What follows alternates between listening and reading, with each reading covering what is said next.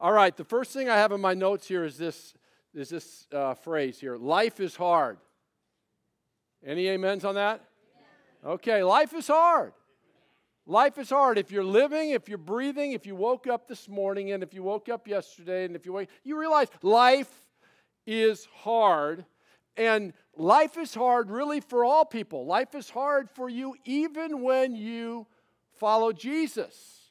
Life is hard. We've said it before, and because Jesus said it, and in this life you're going to have trouble. And he is a God that he should not lie, and he doesn't lie. In this life, there is trouble. Life is hard, even for people who have committed their lives to be instruments of God's peace, like the Apostle Paul, for instance. Check out this guy's life. This, this is a guy who gave it all for the gospel.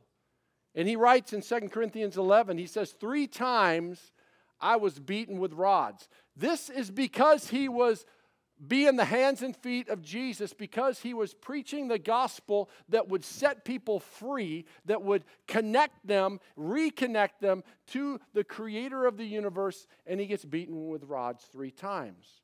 Once I was pelted with stones. And you're like, well, somebody threw a rock at me once when I was a kid. No, no, no. For Paul, pelted with stones means he was stoned. People took big rocks, threw them at his head, left him for dead. He was pelted with stones. And he, he, goes on, three times I was shipwrecked. I spent a night and a day in the open sea. I've been constantly on the move. I've been in danger from rivers, in, in danger from bandits, in danger from my fellow Jews, in danger from Gentiles, in danger in the city, in danger in the country, in danger at sea, and in danger from false believers. So the Apostle Paul was imprisoned. He was left for dead many times but it was from a prison cell that he wrote four of his letters. And we're about ready to read one of those letters called Philippians. So, welcome back to Mission 27. It's our, our mission, it's our journey through the 27 books of the New Testament. I want to remind you kind of how this Mission 27 goes. And that is, is that I'll introduce a book. I'll talk about one of the books of the New Testament on a Sunday morning give you kind of an overview, just a little taste, you know, kind of try to hook you for what purpose, so that then you will spend the next week reading through that book once, twice, however many times you can do it. Why? Because it's important that we get full perspective. You know, when you read a letter from somebody, let's say it's a three page letter, do you just go, you know what, I'm going to read this sentence over here, this sentence here, and this sentence here, and then I'm going to pack it up and put it away and I'll go back and read a couple other sentences a couple months from now. You know, no. You read it cover to cover. You read the whole letter. Why? Because there's an entire message that we only get when we read the letter from beginning to end. And so the Lord is speaking to us this year through these letters, through these books of the New Testament. So you're just going to get kind of, I'm going to wet your whistle just a little bit. I'm going to prime the pump. And then all week long, you're going to be in the book of Philippians. I believe that the theme of this letter is found in Philippians chapter 4, verse 4, that says this Rejoice in the Lord always. And again, I say, rejoice. Joy, rejoicing. The title of today's message is Living in the Joy of Jesus. And isn't that what we all want? Do you want a little bit of that? Living in the joy of Jesus. It's what we have, it's what we can have every single day. Even in a world that slaps us upside the head, that pulls the rug out from underneath us, that disappoints us, we can be living in the joy of Jesus. We have so much to be thankful for. We have so much to be joyful for. But what happens? We get there every once in a while, but then all of a sudden, the busyness of life happens again. The craziness of life happens, the pressure of life happens, the distractions of life come at us strong and heavy. Distractions, anybody have any of those in their pocket right now? Distractions of life come at us fast and furious. And what's the result of that? Our joy gets robbed. We lose our joy. It gets lost in all the craziness. It gets squeezed right out of us. And then what do we do? We get desperate for joy because we want joy. Because joy is, is good. And it's okay to want those things that are good, like joy. And so we lose our joy because of the craziness of the world. Then we go looking for our joy, but we go looking for it in all the wrong places. We look for it in ourselves and in the world. We look for it in money. If I just made a little bit more money, I'll get my joy back. We look for it in entertainment. You know what? It was a hard day. I'm just going to veg. Anybody do that? I'm raising my hand. What a stupid thing to do. I'm just going to go immerse myself in garbage, you know, because I feel like garbage. And you know, what are we doing, y'all? We're looking for joy, but we're looking in all the wrong places. We look for joy in our careers and success. You know what? If people just think I'm all that in a bag of chips, then, then I'm going to have joy because I'm the big man. I'm all that, right? No, no. We look for joy and today the, this world's looking for there let me tell you if, if y'all didn't watch the, the, the, short little daily dose the video i, I just put out there the, that message to, uh, to those in our culture in our world who are struggling from um, gender confusion just, just go watch it. My heart is breaking for people right now. We have an epidemic in our nation of people who've lost their joy They've lost their identity. They're hurting. They're broken. And they're looking in all the wrong places, and the enemy's taking advantage of them.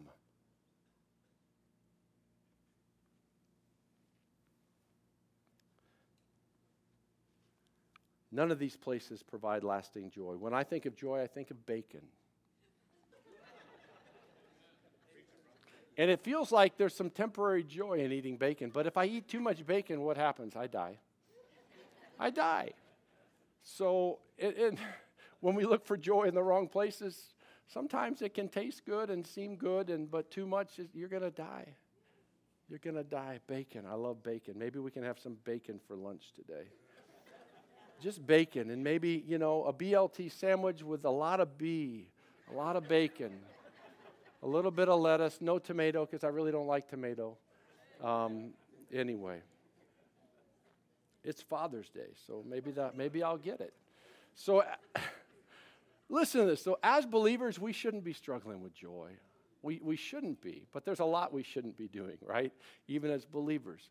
But we shouldn't be struggling with joy, but most of us do. So, what we're going to look at in, in the letter to the Philippians is where to find joy and how to maintain the joy that we have. Y'all ready for this? Philippians is going to help us. And, and what's amazing is, is that, again, Paul wrote this letter about joy from prison. He's imprisoned and he's writing about joy. And, and when I think about that, I think sometimes I let the smallest little insignificant, stupid little things rob me of my joy. Paul's in prison, he's writing, writing about joy. I'm driving down the 202 on Thursday after going to a pastor's meeting. I mean, it, it's the Capital um, Ambassador Network meeting. I go, I'm, I'm, I'm doing God's work, man, and I'm driving down the 202 and right on my windshield that got replaced a month and a half ago, crack. Oh, what's wrong with this? I don't know. The smallest little things, we can lose our joy and start getting all raw about stuff. Paul's in prison, he's writing about joy.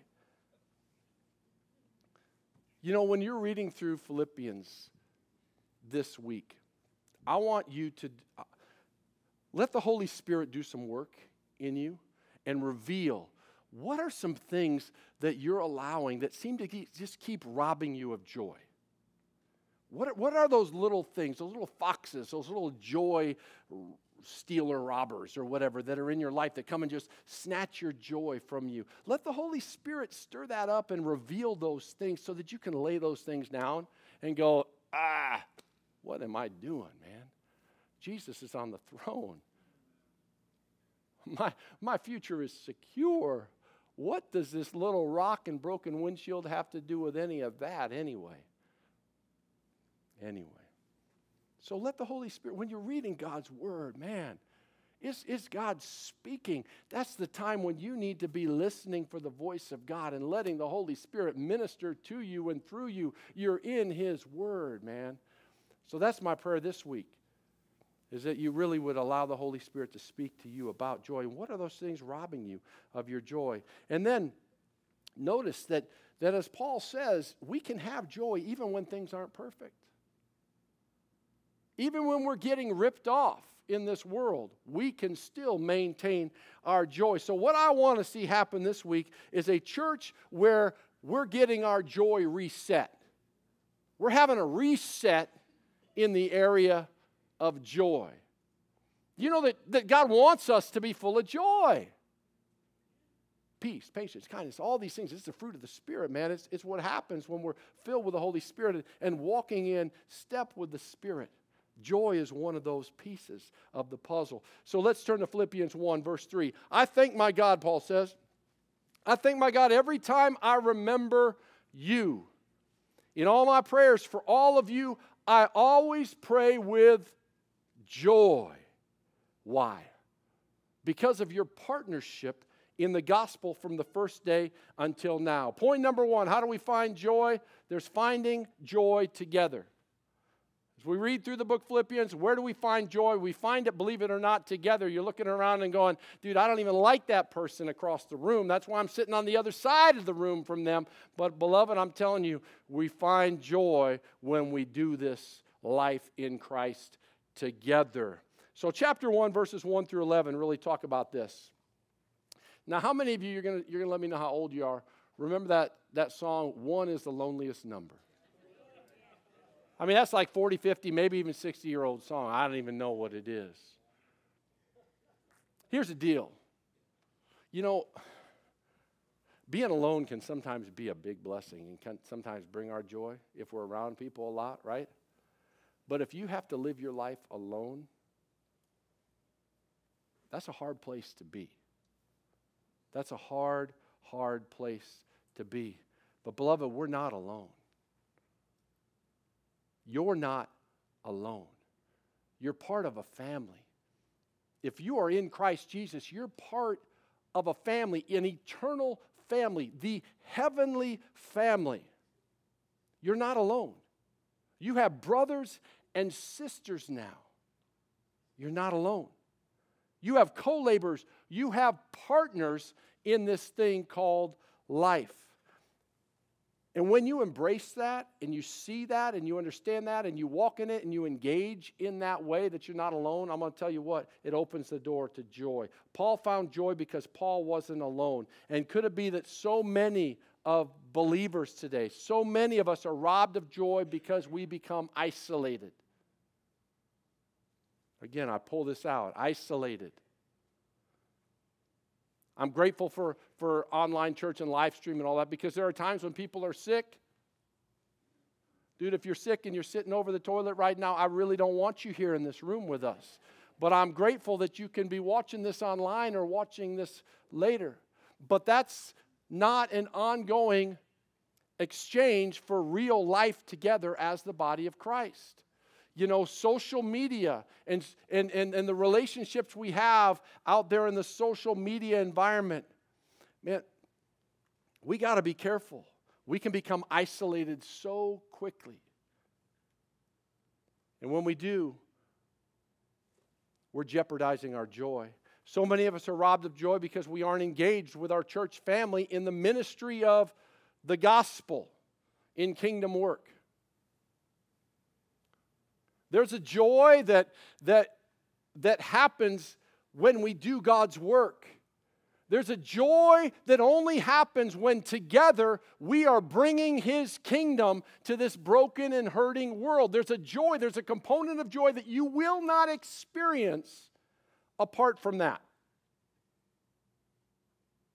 And Paul writes, I, am so thankful for you. I always pray with joy. Why? Because of your partnership in what? Just because you were there when I had a bad day and you gave me a sandwich? No.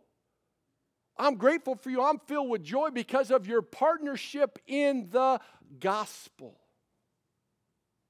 in the work of Christ, in being ambassadors of Christ, in, in being salt and light, that we're in this together. We're doing something that's eternal, something that's big, something that's not of this world, yet affects this world, that's pulling people out of darkness from the pit of hell into the marvelous light through Christ Jesus. There's a joy that happens when we partner together in that, that we will not experience apart from that.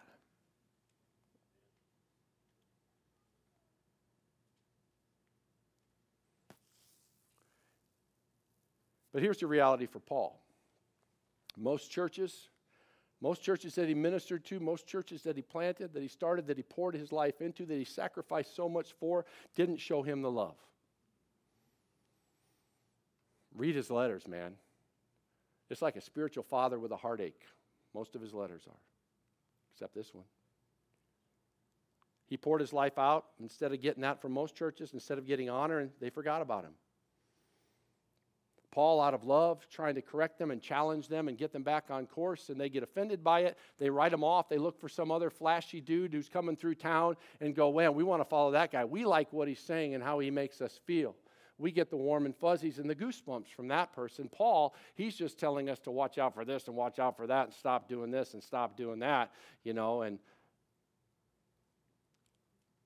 I believe that so many Christians today are so ripped off because they jump from church to church,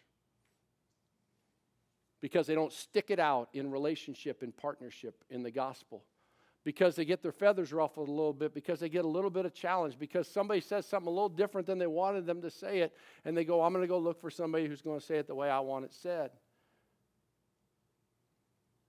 And so we have a lot of Christians with, with very shallow roots in the body of Christ and in the ministry of the kingdom.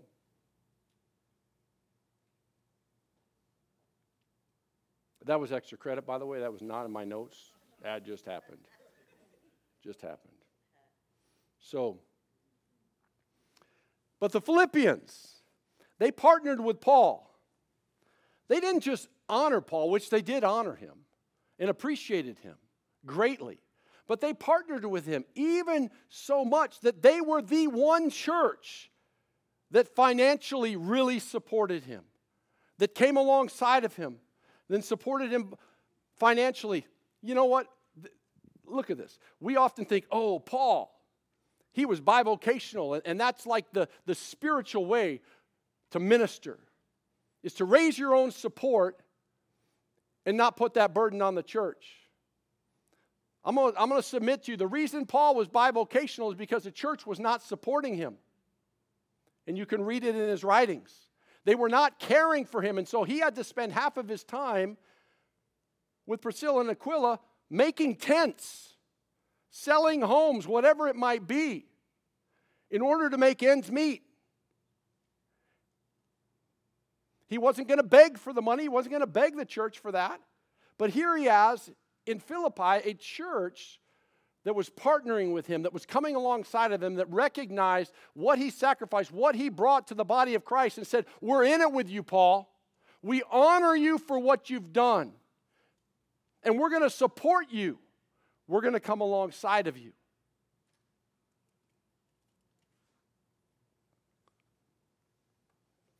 So Paul was filled with joy to have some real partners in the gospel, those who stuck with him through the thick and through the thin. So here's what I want you to do right now I want you to look around the room. Just look around. It won't be weird. Everybody's going to be doing it. I'm telling you to do it.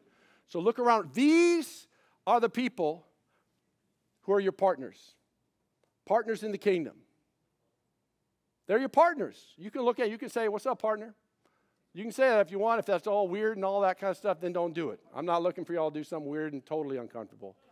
This one isn't that important. But anyway, these are the people. You want more joy? Get connected with these people. You want more joy? Get connected with these people.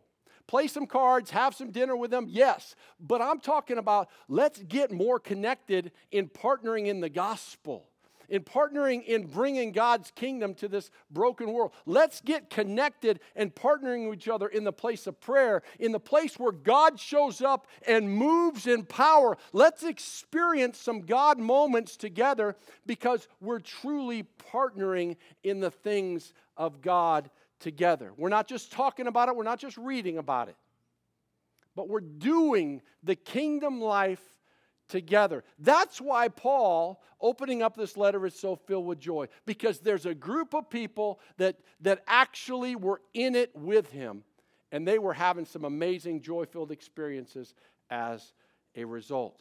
I was at dinner Thursday night with some of those who've been serving here at Evident Life Church for years and years. It just caught, caught my eye. Sean Donaldson caught my eye. I mentioned in our gathering, I said, Sean, it was nine years ago that we started doing the I Help ministry. And we have so much joy. We have memories. I, I mean, I remember that time you came to my door with that, what, will will preach for food or will, what was it? What was it? Something like that, and you were dressed in some funny looking. I don't know what it was, but we've had a lot of fun together in, in being in this kingdom work together and bringing the gospel together, in loving people together, and just being the church together. Y'all, there's joy found in really being together as the people of God. Point number two finding joy in trials. Again, we're still in, you're going to still be in chapter 1, about verse 20, 12 through 26. So the question is this Can you maintain joy even when the wheels of life are falling off? Paul shows us that we can. Again, he was in prison, yet he maintained his joy. How did he do that? Well, let's check it out. Philippians 1:18. It lets us know that Paul maintained joy because he maintained the proper focus in his life. And it wasn't on the circumstances and what all the craziness going on around him. His focus remained somewhere else. Check it out, verse 18.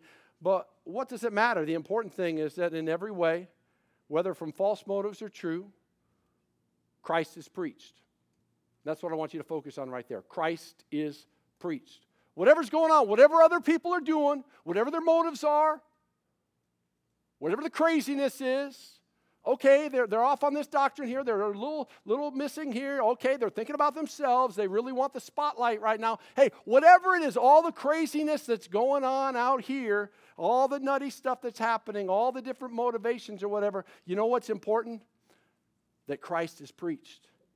And because of this, because Christ is preached, I rejoice. He didn't rejoice because he was comfortable. He didn't rejoice because he was the big man on campus. He didn't rejoice because he was always getting his way. Rather, he rejoiced because the gospel was being preached. Here's something else Paul said in verse 21. This is how he processed life. He said, For me, to live is Christ. Just, just stop, just look at that one statement right there. You know the rest to die is gain. Okay.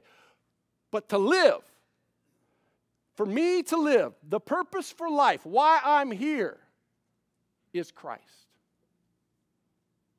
It's Christ. At the end of the day, I don't care what else goes on, for me to live is Christ. It's perspective. It's what we're looking at. It's, it's, it's how we're processing life. Paul processed life through the gospel, he processed life through Jesus, not through the circumstances of life, not through his checkbook, pocketbook, bank count, whatever it might be.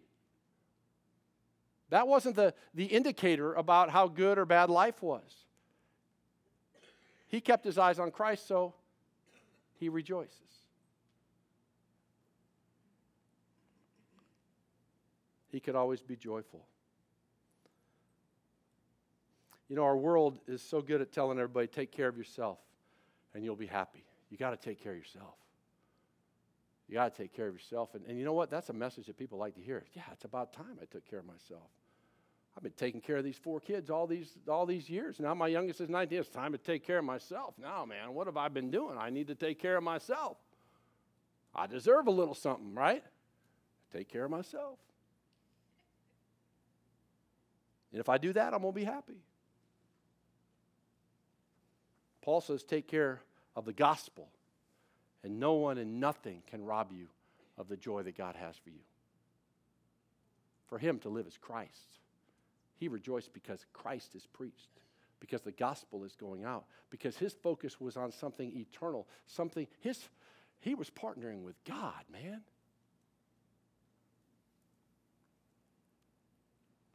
I was thinking about this. When we live for ourselves, our world gets so small. I'm going to go ahead and tell you, you are finite. You're a finite being who, through Christ being redeemed, can live forever, but you're still finite.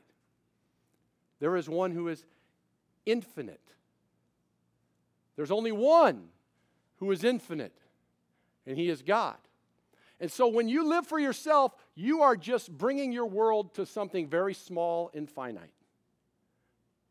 When your focus is you, everything gets small.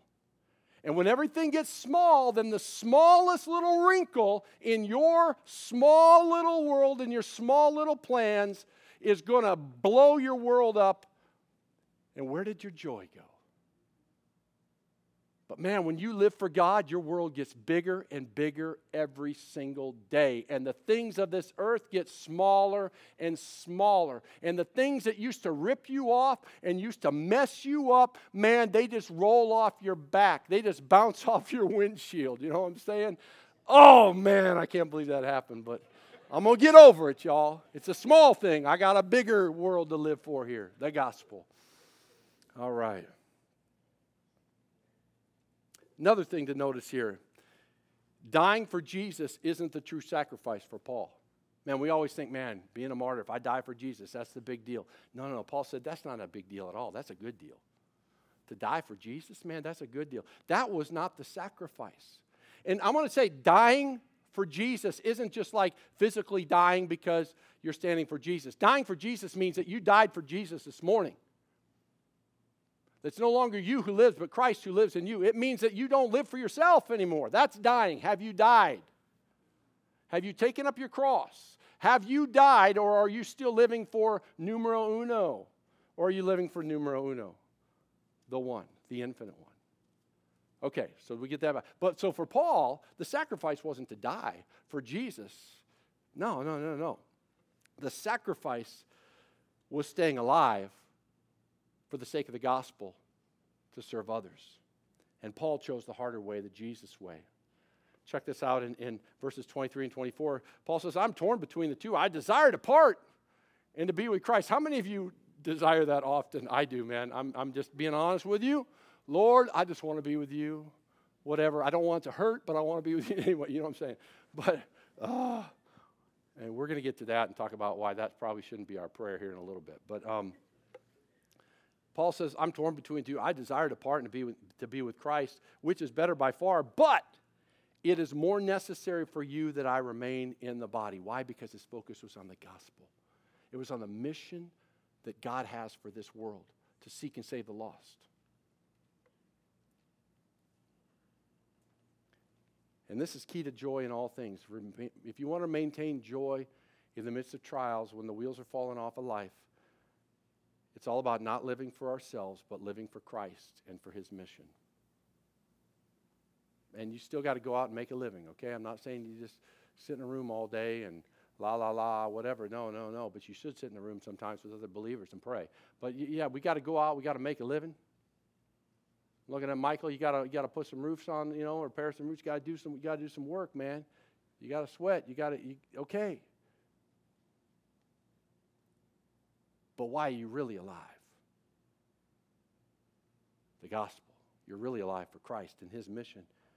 The key is not trying to advance ourselves, but looking to advance the gospel.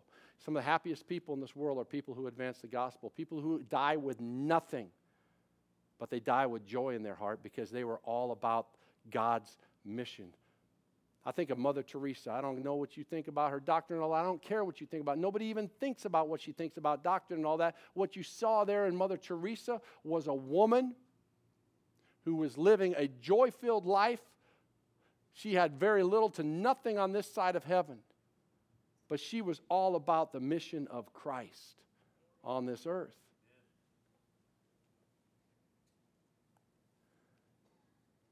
So, are you living your life for yourselves or for Jesus? Here's the deal your indicator of whether you're living for yourself or for Jesus is joy. If you have little joy, you're probably living for yourself. If you have much joy, you're probably living for Jesus. See how that goes? If you struggle maintaining your joy, maybe it's because you struggle with maintaining your focus on Christ and on the gospel and on, on the mission, the eternal mission of heaven. Maybe it's because you've allowed your world to get small and finite.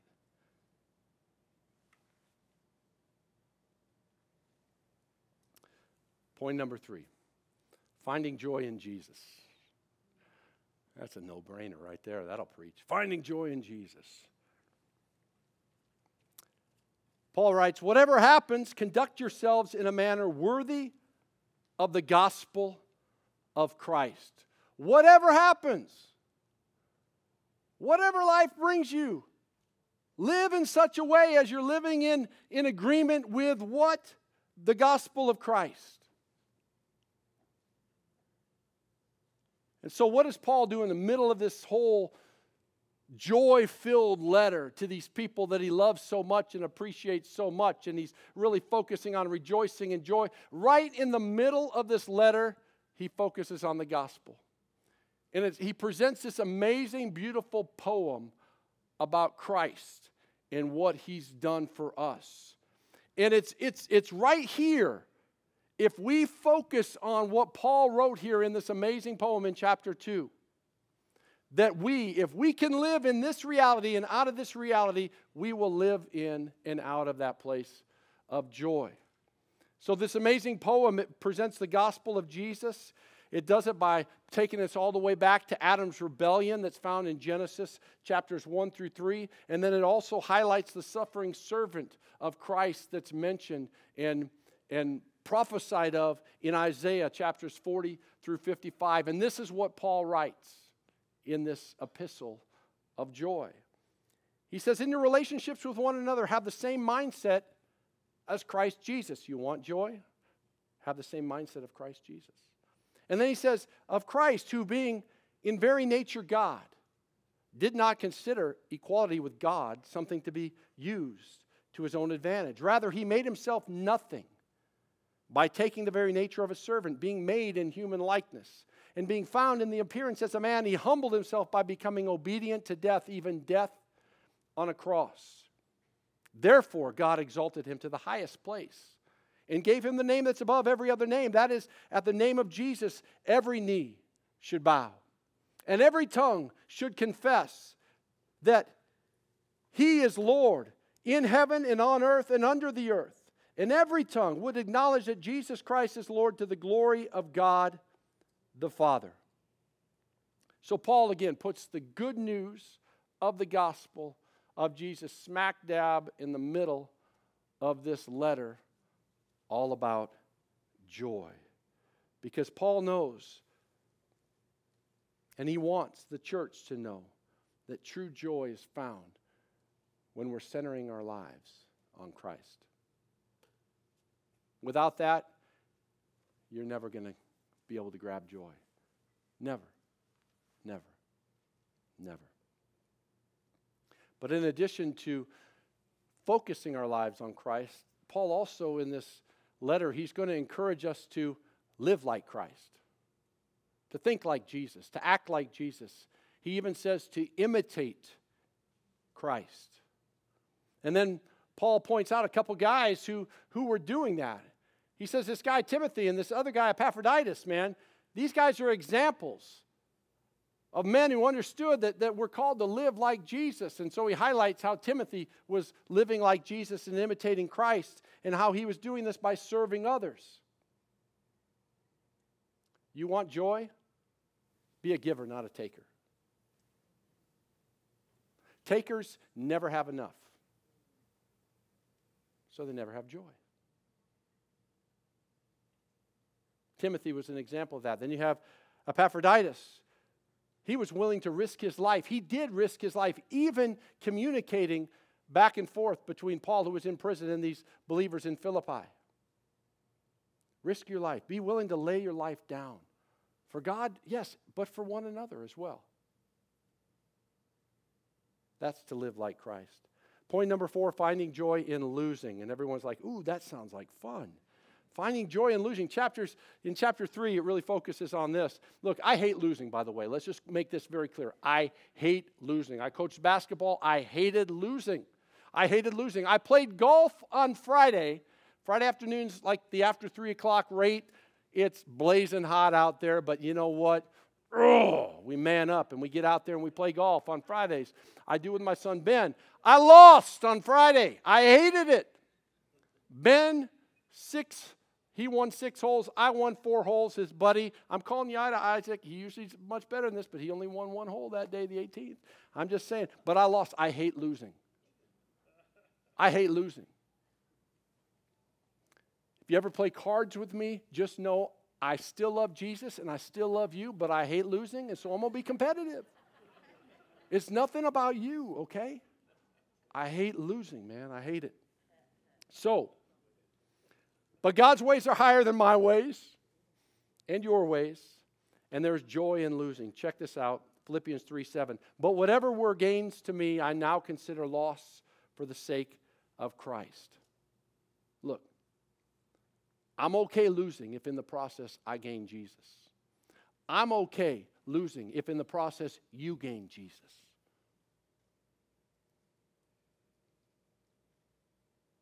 I'm okay not having what, what I quote unquote deserve in this world if I have Jesus and if you have Jesus and if the gospel is going out. Verse 10 says, I want to know Christ. Yes, to know the power of his resurrection and participation in his sufferings, becoming like him in his death.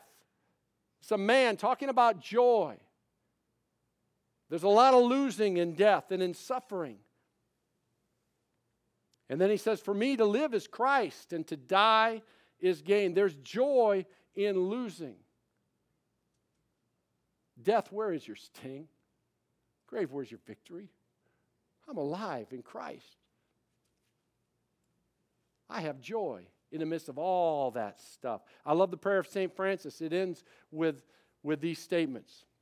He says, For it is in giving that we receive, and it is in pardoning that we are pardoned. And it is in dying, losing, in dying, that we are born into eternal life. There can be a lot of joy in losing. We got to understand that as believers. There's joy in losing.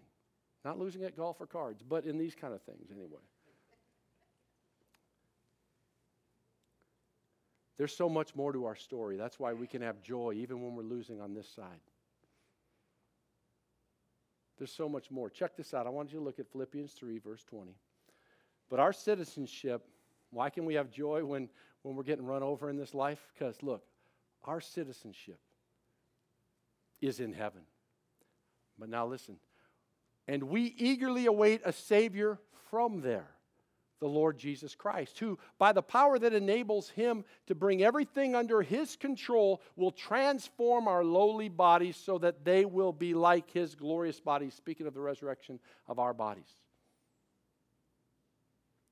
You may feel beat up. Your body may be beat up right now, but you can have joy in the midst of that. You may be struggling with something that, that is life threatening, but you can have joy in the midst of that because all of his promises are yes and amen in Christ Jesus. And we eagerly await our Savior. Check this out. I want you to, we're going to look at this passage just a little bit closer here. Our citizenship is in heaven, and we eagerly await a Savior from there. Most people long to go to heaven, but not Paul. What's he longing for here? Paul longs for heaven to come to earth. Y'all, that's the end of the story, okay? The end of the story isn't you going to heaven. The end of the story is heaven coming to earth.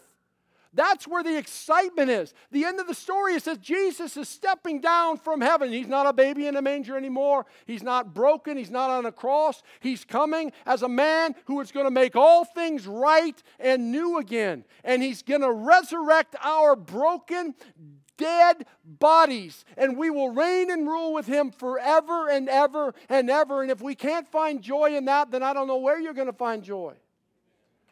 This is where Paul found joy. He eagerly was awaiting his Savior from heaven. He wasn't waiting to be rescued out of the pit of despair. He was waiting for his Savior to come and to kick some good old stuff and make all things new. It's called self control, church. I'm modeling it right there.